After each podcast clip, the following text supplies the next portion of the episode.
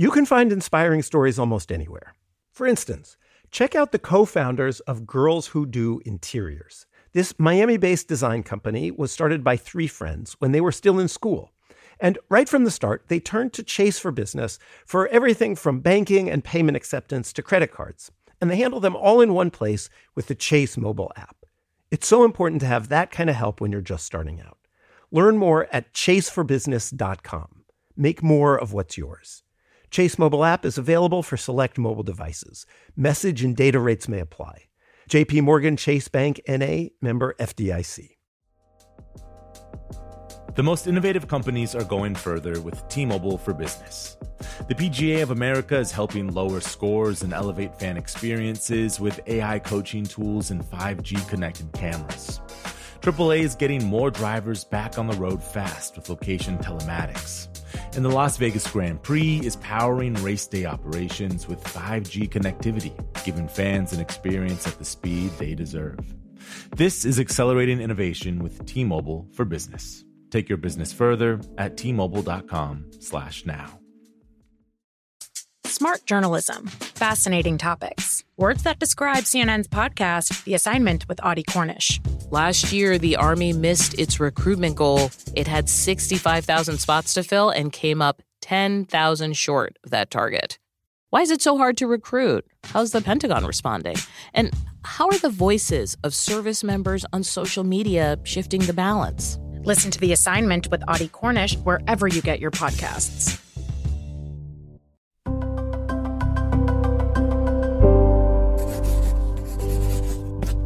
Pushkin.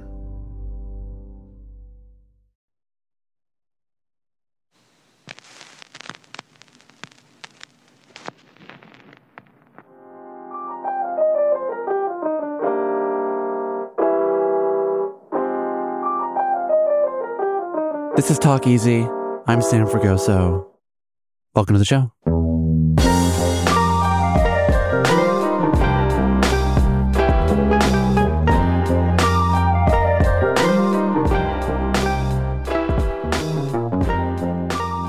We return to our very special conversation with artist Marina Abramović. She's currently the subject of a show at the Royal Academy of Arts in London, making her the first female artist to host a major solo exhibition at the 255 year old institution. The recognition is long overdue as a pioneer in performance art, which she began creating back in the 1970s. Throughout her career, she's often tested her own physical limits in ways we haven't seen in public spaces before or since. And yet, perhaps her most daring performance, the one that you probably know her from, is her most sedentary. In The Artist is Present from 2009, Marina sits silently at a wooden table in which a queue of people, one by one, sit across from her in a chair waiting to be occupied. Over the course of nearly three months, for eight hours a day, inside the MoMA atrium in New York City, she met the gaze of over a thousand strangers, many of whom were moved to tears in her presence. The piece would garner Marina international recognition, catapulting performance art into a larger cultural conversation. A conversation that continues here today on our show, as both Marina and I discuss her five decades of groundbreaking work and how she continues to create art out of hardship at the age of 76. I sat down with her last year inside her New York City apartment, and to help illustrate exactly what we're talking about, we've put together a virtual exhibit displaying some of the pieces discussed in this conversation. If you'd like to follow along as you listen, you can visit our website at talkeasypod.com. That's talkeasypod.com. We've also included a link in the description of this episode. We'll be back next Sunday with a new episode with a guest that we have long wanted to have on this show. Until then, here's my talk with artist Marina Abramović. I hope you enjoy.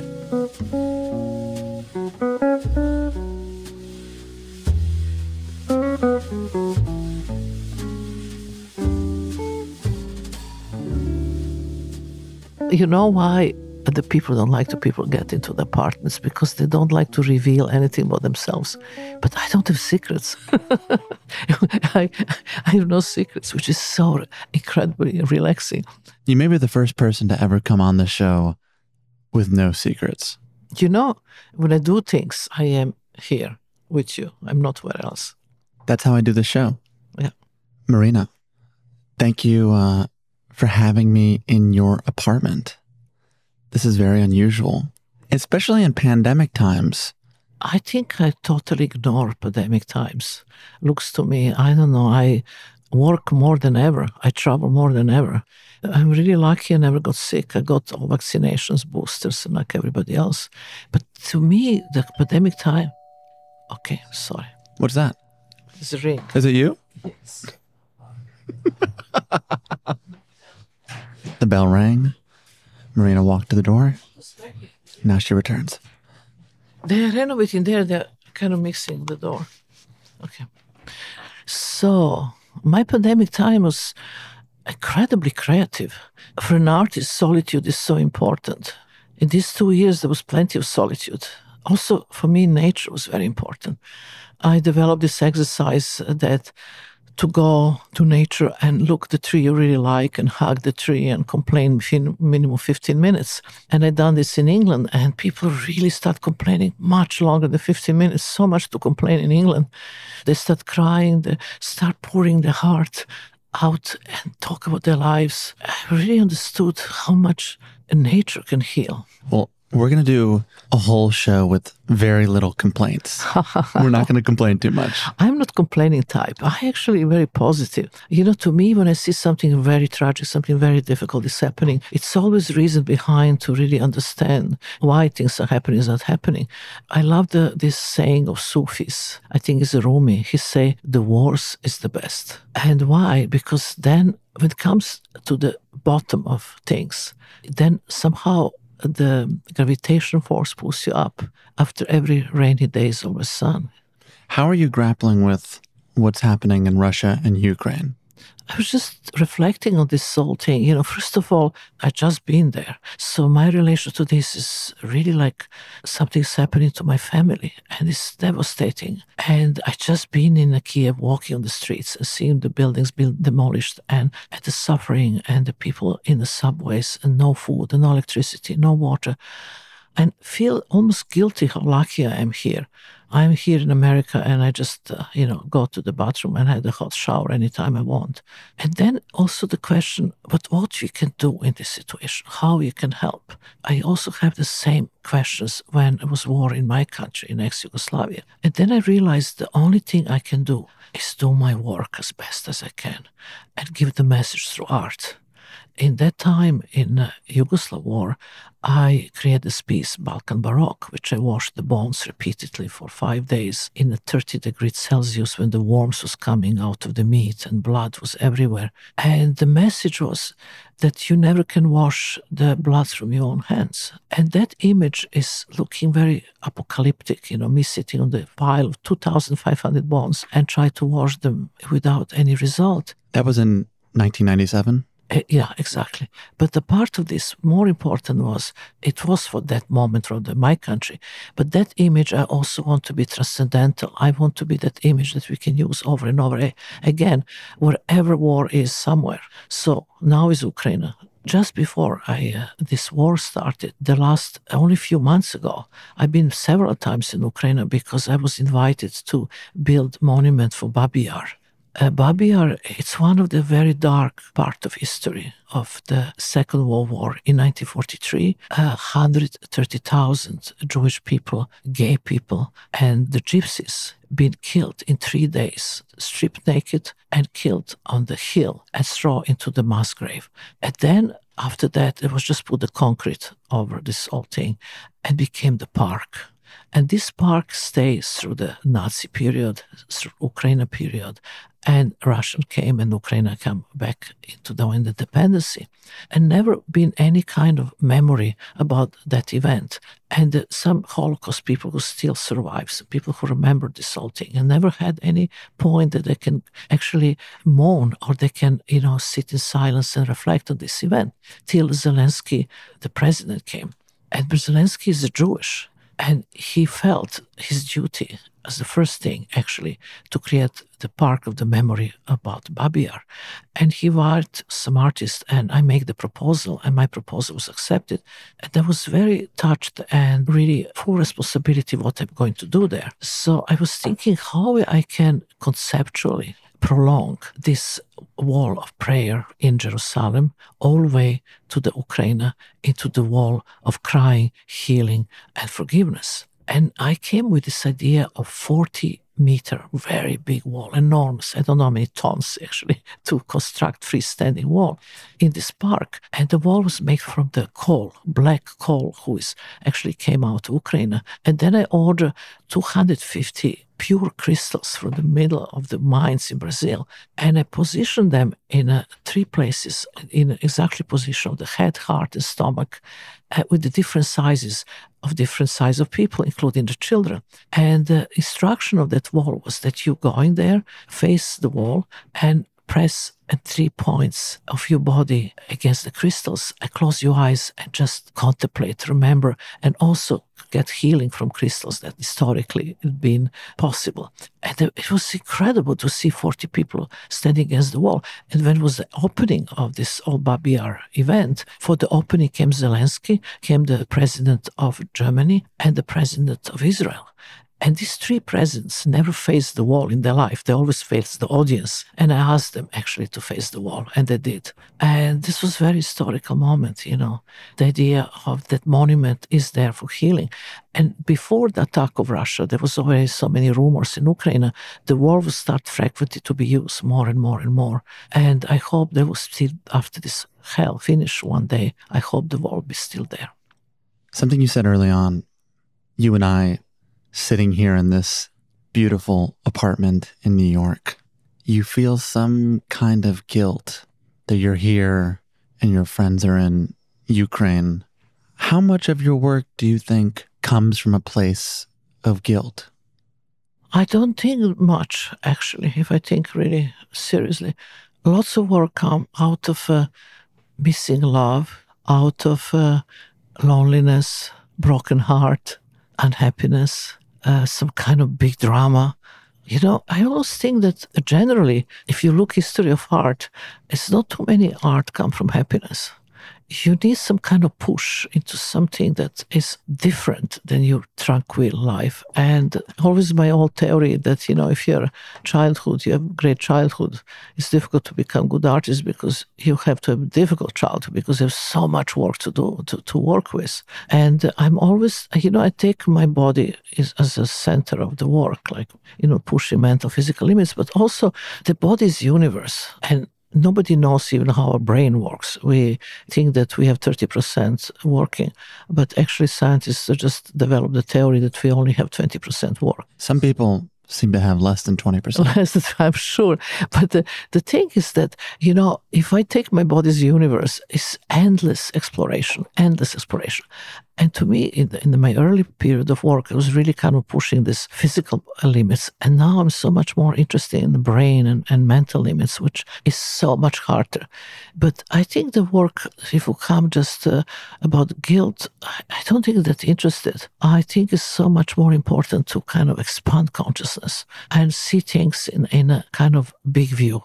I always love this big view. I don't know. I have this story that everybody should go to the, the Museum of Natural Art History here in New York. And there is this uh, conservatory, and actually, this is for children mostly. And then you go there and you're lying on these very comfortable chairs, and then all sphere open, and there is a universe. And then you see a Milky Way, and a tiny little a shiny dot. They point it with a laser and say, and this is Earth. And then comes this voice like uh, George Clooney or whatever and say, this is a planet Earth. And we look this, this tiny little blue thing. And on this tiny little blue thing, how many shit is happening and how much we don't care about this little blue Earth. It's terrible. So I always try to have this view from the plane, you know, on the whole thing and to see this in the context of the planet, in the, cos- the cosmic black holes uh, universe. When I was child, my big question was always, what is behind of the cosmos? Where are we now? There's a piece of poetry that you discover in your childhood that I think informs the artist is present. It comes from Rilke. It goes, Earth, isn't this what you want? To arise within us, invisible. Isn't it your dream to be wholly invisible someday? O oh, Earth, invisible. What if not transformation is your urgent command? This is so incredible. You see, Rilke is my big, big love. And this was uh, related to the Great Wall that I walked together with Ulay, each of us two and a half thousand kilometers to come to the middle and say goodbye.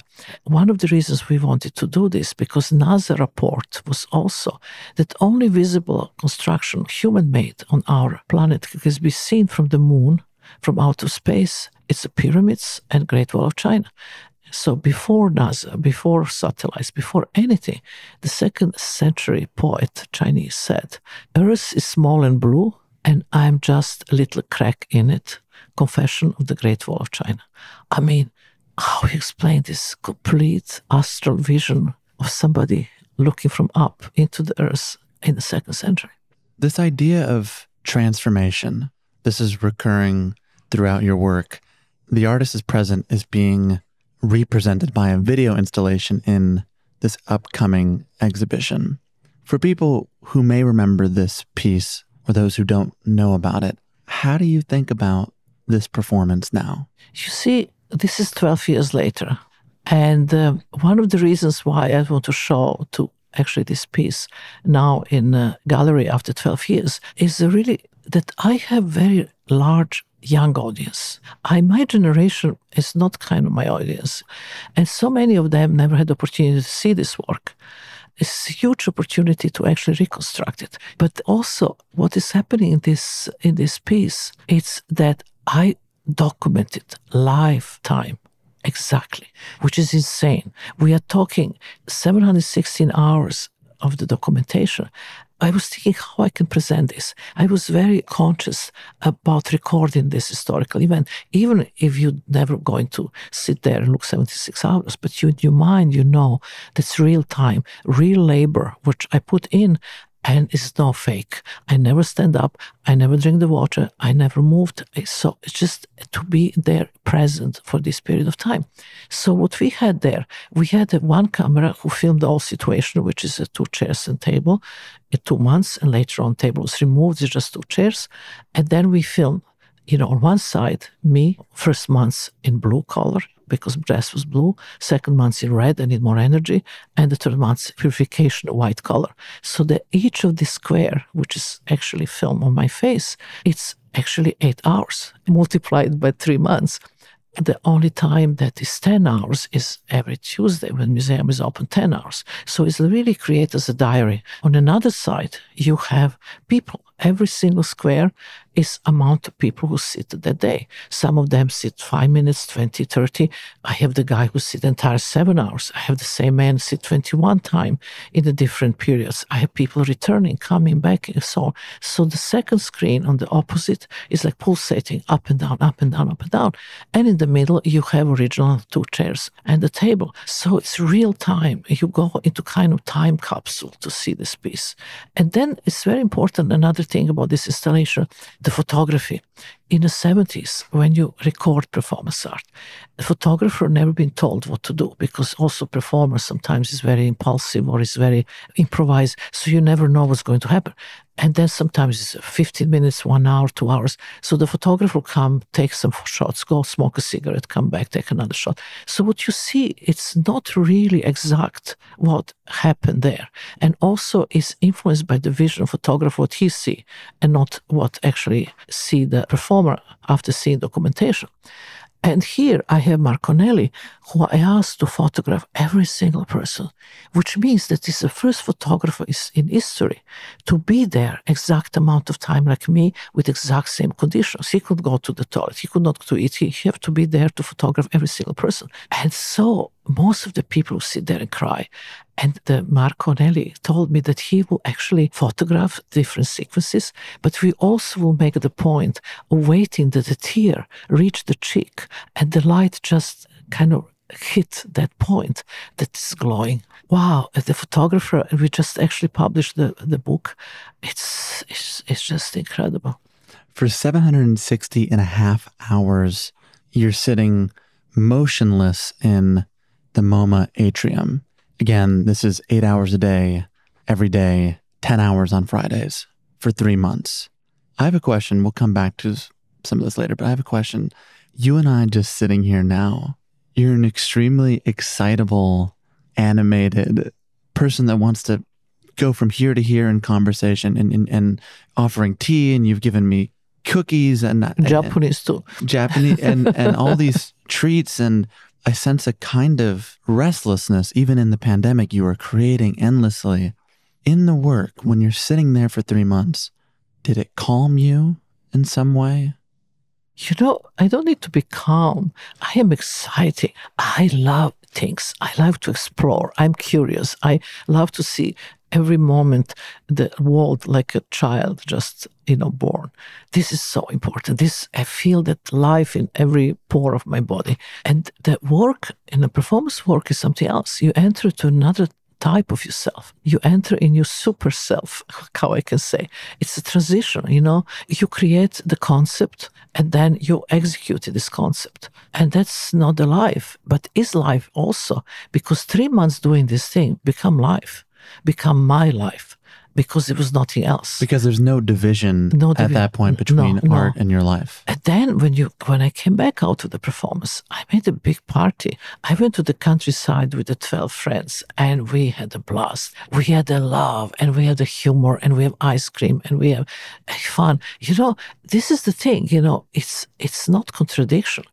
I have so many different people in me, and all of them have a kind of um, equal presence, and each one come in to function what this what the concept needs. You know, so I am doing nothing regularly. You know, like uh, people say, "Oh my, you meditate every day." No, I'm not. But there is a time that I'm just wake up and I'm lazy, and laziness is fine too. And then I have uh, some ideas, and they're really shitty. So I'm thinking and love about them and I'm not doing it. And then I have an idea, I'm so obsessed by it and I'm so afraid it's like hell I have to do that. Like artist is present. That was a hell of an idea. But it was also opportunity to show the transformative power of performance art by doing absolutely nothing. That was incredible, but it was every day could be the last, how heavy and difficult was. But that was my chance to do that in a setting of the MoMA Art Museum and, and put performance right from no mainstream art into mainstream. And to me, I was 65 when I done MoMA. I could never do this when I was 25 for simple reason I didn't have this willpower, I didn't have the wisdom, I could not concentration, and any of this. 65 was right time, and I do it. I mean, now I'm next year 76, and I'm planning very big performance in Royal Academy, and I just done you know opera which I'm directing and playing myself, but not so difficult you know, but I want to say it's so interesting to explore new territories, to see what's happening. This is not restlessness, this is curiosity. And I love your curiosity.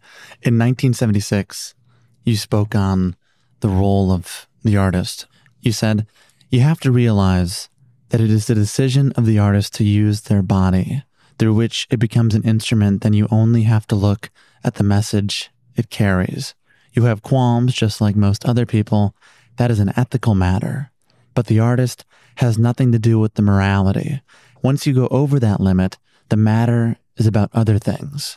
Do you still believe that in 2022? That the artist has nothing to do with morality? But you know, I just want to also say that taking back all the artist work. We are talking about performances, we are talking about fluxus and happening, we are talking about futurists, we are talking about Dadaists, we are, I mean, just name it, all historical things.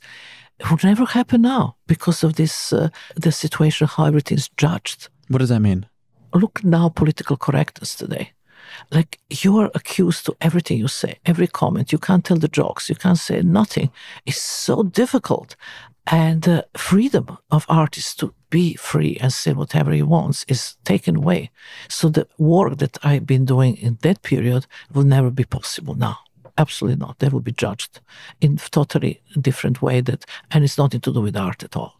So this is what I'm really fed up with the political correctness. I love telling jokes. I can't tell any joke anymore because I can't tell jokes about Mexicans. I can't tell about Jewish. I can't tell joke. The only thing I can tell about Montenegro people are my own. But everything else, I have a great Jewish joke actually that I can tell. So the two Jewish guys met on the street, and one Jewish guy said, "Okay, tell you, tell me just in one word how you feel." And the guy said, "Good." Okay, if you needed two words to tell me how you feel, he uh, said, not good. it's so stupid. I love it. It's just simple. And nobody got hurt. okay. Oh, but hold on. Let, let's stick on this for one moment before we go back. This is something I hear about often that political correctness, cancel culture is getting in the way of true artistic expression. But what has it done to your work? Has it in any way prohibited you from making something you wanted to make? No. Haven't you made everything you've wanted? It's true. I because I, I don't give a shit about it. this is why I don't. I really don't. And I take my freedom. You know, I've been criticized so much constantly. When I was in ex Yugoslavia doing my early performances, one now in every art history book, it was terrible things about them that I should be put in mental hospital and that is not art, that this is a, this is shame and so on. And this go on forever. And then I was this poor artist who everybody liked to be discovered. Then I was discovered. Then in MoMA, I was celebrated. Then they start, you know, telling me how I'm celebrity now and this is not art. Then they're using the fashion clothes because I get fashion clothes from the friends. Then I am become this conspiracy theory, which is another shit, you know, that I'm, at least they, before they told me I am satanic priest, now they actually, they upgrade me into the high priestess. So, I mean, it is go on and on and, and on. And by the way, I'm really looking forward to the satanic parties you invited me to. you know, I am whatever you do, you know, but and I'm target and I can't change that. All what I can do is do my work the best as I can, as I've always been doing, regardless of the opinions. And opinions are constantly up and down, up and down. You know, the more you're exposed and the more you're into the world, the more you have hate and love. Nobody's ever indifferent about my work. Or they hate me or they love me. Isn't that a good thing? It's how it's supposed to be. I'm not comp- not complaining, just just noticing. But sometimes the criticisms bother you. I hate lies. If I do my work and I give 150% what I'm doing, and I give every atom of my energy to the work. I'm okay with this because I can do more. And whatever you tell me is good or not, I, I can't change it. But if I don't do this 150%, I'm the worst judge to myself. I get sick. I don't go out to the street. I, I really know I didn't do my best. But when they're telling me that I am uh, trafficking children and I am Satanist, this is incredibly hurtful because it's total lie and absolutely diminish my function of an artist and my message. That is something that I can't take. Uh, wait, can I tell something more about? I need to get you something. You're gonna give me something? No, no, no. I have to bring something. No, I want to talk about this art image this very interesting. Okay. Marina is in the kitchen, grabbing what looks to be a newspaper female artists are perceived differently than the male artists. It's kind of interesting. I just want this. This is a, the, the the Guardian last week. It's a very big article, Guardian. Okay. That you know, to me, I also like to talk about how somebody made an interview with me recently and they told me you are the only female artist who have that kind of public image like Weiwei, like uh, Jeff Koons, like Damien Hirst. Not that there are female artists have. I didn't think that way. But then I'm thinking, yes, if I have that kind of, what kind of image I have? I'm talking just especially about the two Guardians articles recently. One was about my show in October last year in uh, Lisson Gallery, and then other one, you know, last week about publishing on my cards Abba Abramović method. You know, I didn't know that when you write the article, the titles for articles are made from the different organization. The, so I had the both articles very well written by the people who are the art historian and they're good, but the titles are incredibly discouraging, diminishing, and vulgar. They're designed for people to click on it. It's, and that's something bothers me. And this you don't have with the male artist. You have just with me, who is the only public one here. I mean, okay, this is one just now. No, the one in October was Marina Abramović have a young lover, dirty jokes, and mystical crystals. That was the worst kind of summary what my 50 years of my career is. So now I'm publishing this, uh, the cards will be in really well reviews everywhere. And now the cover of the issue in uh, in Guardian is culture for her next tricks. Marina Abramović, artist, provocateur, self-help guru. It's the most ugly titles I can possibly imagine, and I have to live with that. And when you read the article, this doesn't actually reflect the title at all. And why you think? My question to you is this happening? I think there's two reasons why. One, people are reading less and less, and publications across the globe have to continue to write headlines that are intentionally provocative to get eyeballs, to get people to click so that advertisers keep coming back. That's the financial part of it. And that's true. The second part is probably what you're saying, which is you're a woman in the public eye. And most of these articles, even when the articles are written by women, the headlines are written by men. So there's clear sexism too. But you know, it's one thing to take this when you're in the beginning of your career or the mid of your career. But when you're really 75, it's the last act of your life. You know, how long I'm going to live till 80, 90, whatever. I hope 103 as my grandmother. But I just kind of have enough that my work finally should have the kind of weight and understanding which is more profound than these titles. Well, I agree with you. So why don't we take a break? And when we come back, we'll dive into the work.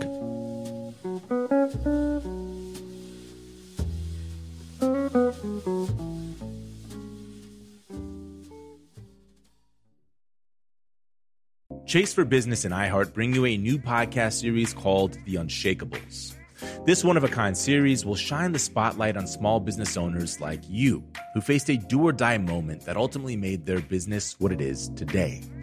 Join hosts Ben Walter, CEO of Chase for Business, and Tanya Nebo, a lawyer and business consultant, on these storytelling journeys of trials, tribulations, and triumphs that hinged on a single event, a split second decision, or even a stroke of luck.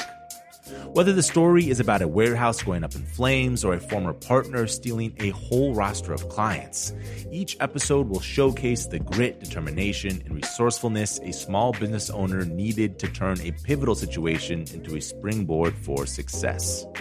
Listen to the Unshakables now and learn more at chase.com slash business slash podcast. Chase, make more of what's yours. Chase mobile app is available for select mobile devices. Message and data rates may apply. JP Morgan Chase and a member FDIC 2024, JP Morgan Chase and Co.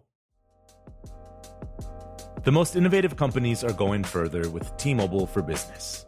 The PGA of America is helping lower scores and elevate fan experiences with AI coaching tools and 5G connected cameras. AAA is getting more drivers back on the road fast with location telematics. And the Las Vegas Grand Prix is powering race day operations with 5G connectivity, giving fans an experience at the speed they deserve. This is accelerating innovation with T-Mobile for Business. Take your business further at t-mobile.com/now. Smart journalism, fascinating topics. Words that describe CNN's podcast, The Assignment with Audie Cornish. Last year, the Army missed its recruitment goal. It had 65,000 spots to fill and came up 10,000 short of that target. Why is it so hard to recruit? How's the Pentagon responding? And how are the voices of service members on social media shifting the balance? Listen to The Assignment with Audie Cornish wherever you get your podcasts.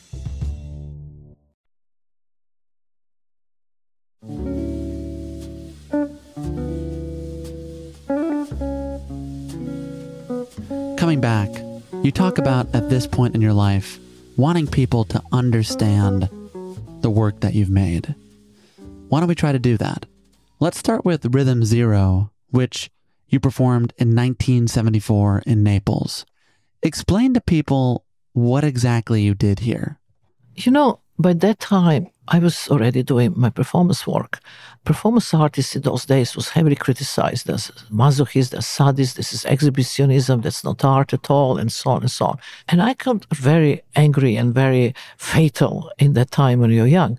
And I say, okay, let me see if I do something and see what will happen. If I put 72 objects on the table, which have the objects for pleasure and objects for pain and torture, including pistol with one bullet, and also the simple instruction that you can use everything on the table as you want, pleasure, pain, including killing me, in six hours. And I take all responsibility. And I'm standing dressed in black shirt and black jeans in the front of this table. Wow that was kind of pretty bold to do that. But I was ready to die.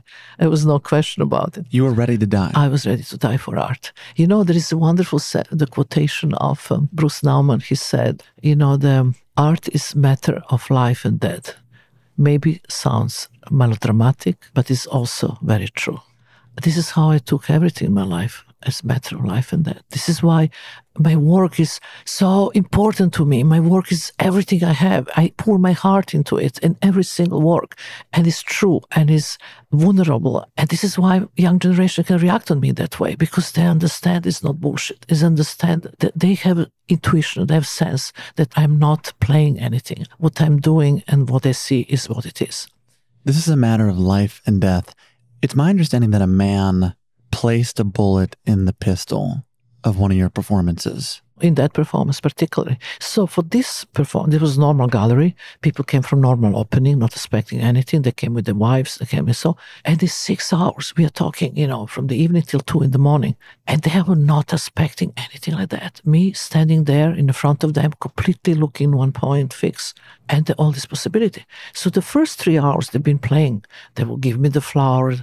They will uh, feed me with a piece of cake. You know, all kinds of things that was available on the table for pleasure and, and playing. But I took six hours. I gave them time to actually develop dark side of themselves. And then they start playing. They cut me on my neck, drink my blood. They put the cotton around my shoulders and try to burn. They put the water over me. They carry me around, spread the legs, put the knife on the table between my legs. They done all of these things. Still, the one came with a pistol, put the bullet, put on my forehead. Somebody start fighting. They throw the pistol away. There was all this incredible tension. Everything with Italians done to me, if you see the photographs, is reflection of three things poor Madonna mother, three possibilities. The women would tell men what to do, and they would take my tears from my eyes. They would not do anything. And they cut my clothes, they expose my breasts. When they one give me the rose, other one take the needles of the rose and stab in, into my breasts. I was standing there and I absolutely didn't react. If they put my hand up, I leave that way. If they move me, I no reaction at all, like a puppet. And this went on and on and on. The only they didn't rape me because they was there with the wives, but it could go in any direction. And after six hours, I was really naked, full of blood, uh, wet, hair falling apart. It was horrible. The galleries came to me and whispered my ear, six hours is finished. And I start moving towards them, to the public. They all ran away, literally. They ran away. They could not face me as me. And then I came to the hotel, I look myself in the mirror and I have a piece of gray hair in my hair. After that performance you just described, gray hair. with the gray hair, what did it tell you about people? It was very important because actually, two performances, it was very important to me. The Rhythm Zero, and many, many years later, Artists is present because of the same reason relation to public. Because in the first one i really push the dark side and i understand in that process that public can kill you. When i understood that i didn't want to deal with that part anymore. Then artist is present i restrict everything except eye gaze. No touching and no talking just condition is sitting and eye gaze. There i lived human spirit because I knew the key how to do that. That was the moment that actually the only they can do is to go into themselves. But I need all these years in between to get that wise. 36 years in between. Between the two. Yeah. Throughout your career, you've created performances around self infliction. You have razor blades to the stomachs and lips of Thomas, a bed of fire in rhythm five, taking pills for schizophrenia and rhythm two. Oh my God, sounds so terrible.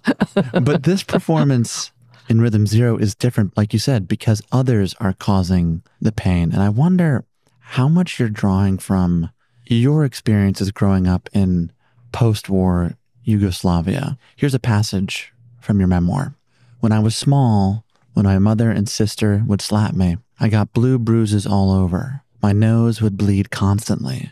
Then, when I lost my first baby tooth, the bleeding didn't stop for three months. I had to sleep sitting up in bed so I wouldn't choke. Finally, my parents took me to doctors to see what was wrong with me. At first, they thought it was leukemia. My mother and father put me in the hospital. I was there for almost a year. I was six. This was the happiest time of my childhood. It's true. it sounds so dramatic now.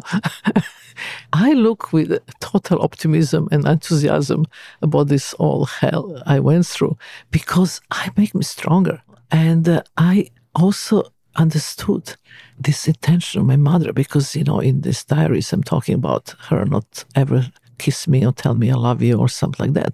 And I never understood that coldness and the really suffering as a childhood so much for that. But then when she died, I find her diaries and I read these diaries. And if I read one page of this diary during her lifetime, my relation to my mother will be very different. Why is that? Because she was emotional, suffering, father being totally unfaithful all the time, you know, have to have her career, two children to take care. And it was so hard. And I understand in her mind, the only way to make me strong is to make me warrior and cut me from all the emotional bullshit. That's how she saw it. But I didn't know that. I only knew this was that die. And then I really forgive this whole thing. So I'm looking this like just experience, but also the later on the things that I done to my body. It's not reason because I wanted to suffer or I want to am interested in pain. It was much more related to the shamanism, to the rituals of different cultures. All of them deal with the facing the pain of the body and understanding the pain of the body and actually liberate themselves from the fear of the pain. And I just stage these things in the front of the public, go through this. And if I can do to myself and do this, the public can also get rid of their fear of the pain. Because pain is something that you can open the door. Pain keeps the secrets. It's kind of complicated to explain all that, but in a way, you know, right now, I mean, do I look too sick? Do I look you, you know, unhealthy or I'm something disturbed? No, I actually pretty free because I understood the structure. And this was, you know, one of the reasons how to enlarge your consciousness by getting rid of fears that you have. Basic fear of pain, of dying, of suffering. And I had plenty in my life and took me 50 years to work this out. Do you wish you could have forgave your mother or mended your relationship before she passed away? Yeah, very much so. As I said, if I just read one page of diary, it would be different. And I'm so sorry I never did. My mother was national hero that I didn't know either till I found uh, actually the article and medals in the little box under her bed because she never talked about the war. And my father always talked about the war. He was also a hero, but a different story. And she never talked. And she always have the light in her bedroom on. And I was always thinking because she's afraid of dark. And I don't think she was afraid of dark. She was pretty much have the guts and that was amazing story. Do you want to know the story how she got the hero? I know the story, but I would love for you to tell it. So she she um, was the commander of the Red Cross. She was like I don't know, twenty seven too, like your age, on the front lines, picking up wounded soldiers to bring them in safety to the hospital. And there was occupation of Belgrade, and she have a truck with the six nurses, driver, and she pick up on the streets of Belgrade soldiers, forty six of them put inside the car and was driving to get out to Belgrade to the hospital, which was not occupied. And in the process, the driver got killed, and uh, she had to remove all the soldiers with the six nurses to the sidewalk. And the truck start getting fire and she ran into the fire truck and take this um, the land phone that she can phone the hospital to send another truck in meantime four nurses got killed so she's now with one two nurses and her new truck came got all the soldiers back to the, the new truck 46 of them saved their life not bad. Not bad. not bad at all. I keep thinking about her because throughout your memoir, you reference your relationship with her, especially in relation to how you loved. You write, When I think back on all that happened between Ulay and me and Paolo and me, I often wonder what I contributed to each split. And I can't help believing that the need to be loved and taken care of, that my mother never satisfied, was a hurt I brought to every man I was ever with, and something that they couldn't fix. You're 75 now. How do you think about those loves today? Ah, God, you know, I don't think it more because in the past, and oh, each of them I suffer, and and uh, love with Paolo really broke my heart, and this is the reason why I done all this, uh, you know, the seven deaths of Maria Callas, because in her life, you know, Onassis broke her heart and she died, and for me, my work saved me from that dying. But I want to do something in in memory of her. But finally, and right now, since five years, I'm in a relationship who is like, wow I can't believe this is really happening. I've always believed the second shoes fall down and something terrible happen because it's based on trust and love and happiness and incredibly peacefulness. And this so unknown territory for me. and, and it's working. So I think all the understanding and all mistakes and, and the kind of knowledge I get from the all failed relationships kind of pour into this one that actually I think I'm more happy in my life than ever been and it's like very unknown territory to walk in. In fact, it's the exact opposite of territory we started with. Absolutely. It takes a long time. But also, age is not bad at all because, you know, if you're old and sick, that's really sucks. But when you're old and happy and wise, I never want to go back when I was 20, 30, 40. It was too hard work. So it's okay. So basically, I want to get this right. You said in the beginning of this conversation, if you had a happy childhood, it's going to be pretty hard for you as an artist. Yeah. But if you're a happy adult at 75, does that work? Oh, yes, works because you have all this knowledge that you didn't have when you're 25. And that knowledge counts a lot. Honestly, this is like for me the last part of my life and is so full of optimism and hope and happiness. And always I say the same thing, always about dying. All what I'm worrying about is to die without fear, consciously, and without anger. And if I succeed this, I done well in this life. Because you know, as again Sufi said, life is a dream and death is waking up. You said your last performance piece will be your death. Not really death, funeral because that you know we don't know but funeral yes. Organized funeral. What is this project? I just wanted to have happy ending. It's so important to have happy ending you know of one fulfilled life. And i really feel that i'm very lucky that my life is very fulfilled with so much events good bad difficult together. All of them just is kind of wonderful. That act of dying, you can't predict when, but the funeral, I don't want anybody organized for me. I like to be organized myself, to be celebration, dirty jokes, lots of music, nobody wear black, lots of food, and really remembering all of these happy moments, good music. You see, looks like dad is knocking on our door or something. it does. No. it does sound like death is knocking on our door. it means it means we have to wrap up. It looks like I w- this was such a wonderful conversation, and you hardly eat any cookie. I'm going to eat some cookies. I have two things for you.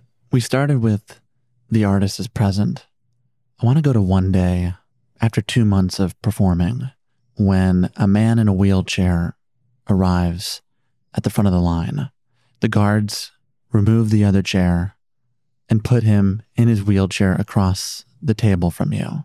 And you said, I looked at this man and I realized that I didn't even know if he had legs. The table was in the way. What happened that night when you went home? Then I realized that I actually don't need a table that is some kind of social structure that I constructed from the beginning, but I could not know there before because this atrium is such a huge space. And if I just had the two chairs, I felt it was very little because it's already so minimal. You know, I put a table there. And this is the fear generally of very young artists when they think they need to put lots of stuff. And I literally all my career remove, remove, remove. But now I was only two chairs and table. I think, okay, this is pretty minimal. But then when this man came and I realized, I don't know if you have legs or not, I understood I don't need this table either. And this was incredibly important realization. Then when I came to MoMA next day, the security manager told me that it's not possible, that this buffer between me and audience, that you have to have it. I say, yes, but this is my decision. And I removed the table. At that, everything changed. I was dressed in white and all energy was like so dense and relation was so intense but i was ready for that intense relation because i already sit there two months before.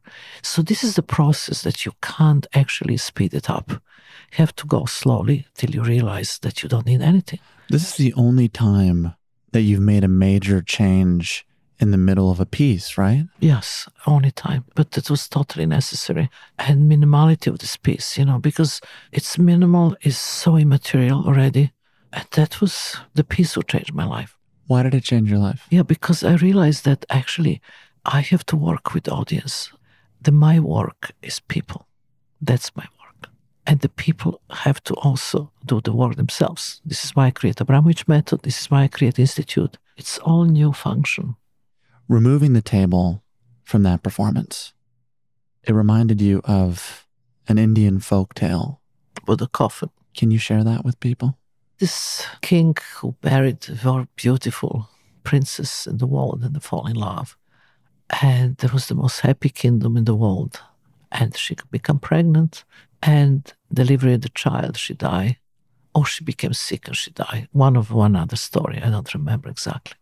And he was so devastated about his death that she he put her in the simple wooden coffin and looked this coffin. And then he covered the coffin with emeralds and sapphires and gold and was not enough. And around this coffin he created another one and then little temple. And the temple was not enough and he make bigger temple. And then he started growing, growing this huge kind of memorial about this beloved princess that actually the entire kingdom become the temple of her. And then he was looking there and there's nothing else to do. And he look and look and look and start saying to the builders, destroy the big temple, destroy the small temple, destroy this, destroy this. And then everything was left. It was just this coffin with the emeralds and jewels. And then he say, okay, now remove all the jewels. And there was only this simple wooden coffin there again. And then he looked the coffin and he said, remove the coffin. That's the story it teach you a lot. The story is our lives. We do all we can to fill it with people and places and things and performances and books we love. I'm looking around at your apartment, all these things. But when you die, you can't take any of this. That's nothing. And this is why performance art is an incredible power of realization of so many things and kind of energy that other type of art doesn't have. And it's so difficult to maintain because it's immaterial, it's time based, it takes everything from you. And yet, it seems you still have more to give. Till I die. Is that a promise? Yes, I don't stop. Before we go, since I never had a chance to sit across from you during the artist is present. Yeah. Would you mind if we just sat here for a moment? Close your eyes.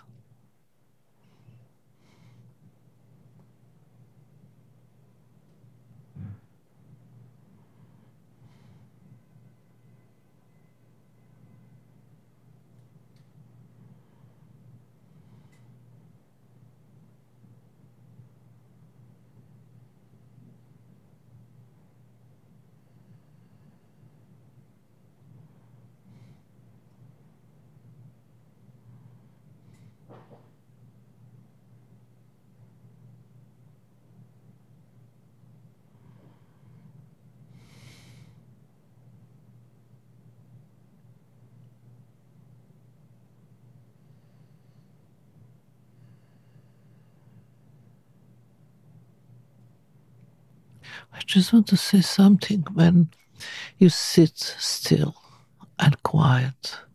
It's never stillness and quiet, because there's so much space inside your body, in your organs, between liver and kidneys, between your heart and ribs and so on. There is a movement everywhere. Then all the planet is moving around the ox, and then the planet is moving around the sun. And the sun and planets are moving around Milky Way, and everything is moving to another who knows where galaxies. And to understand all this is really to be still. And to understand actually stillness is being in the moment. Well, Marina Abramović, I thank you very much for sitting in this moment with me, for all that you have done and will continue to do, and for inviting me into your home.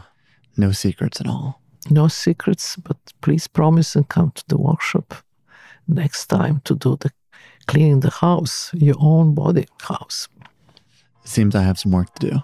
Okay, done. Thanks for sitting with me.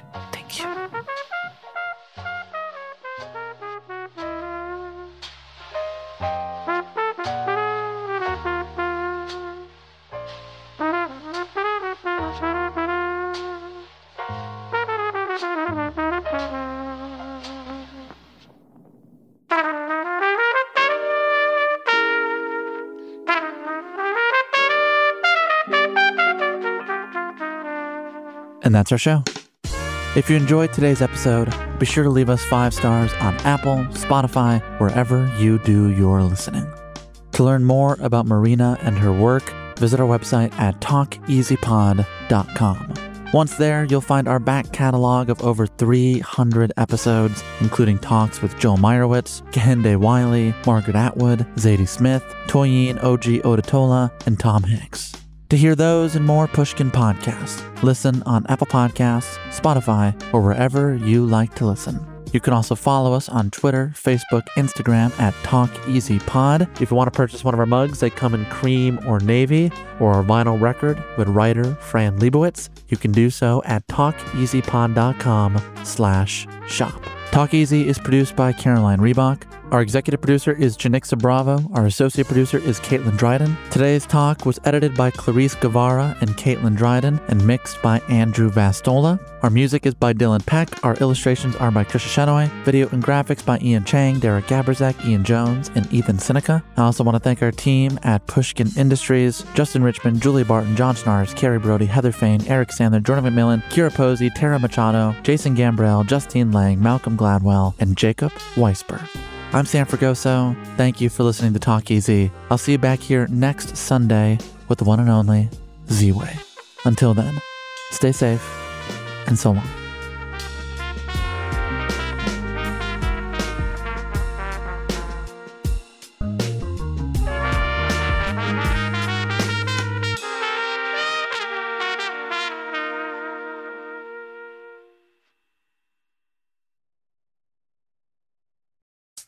Smart journalism, fascinating topics, words that describe CNN's podcast, The Assignment with Audie Cornish. Last year, the Army missed its recruitment goal. It had 65,000 spots to fill and came up 10,000 short of that target. Why is it so hard to recruit? How's the Pentagon responding? And how are the voices of service members on social media shifting the balance? Listen to The Assignment with Audie Cornish wherever you get your podcasts.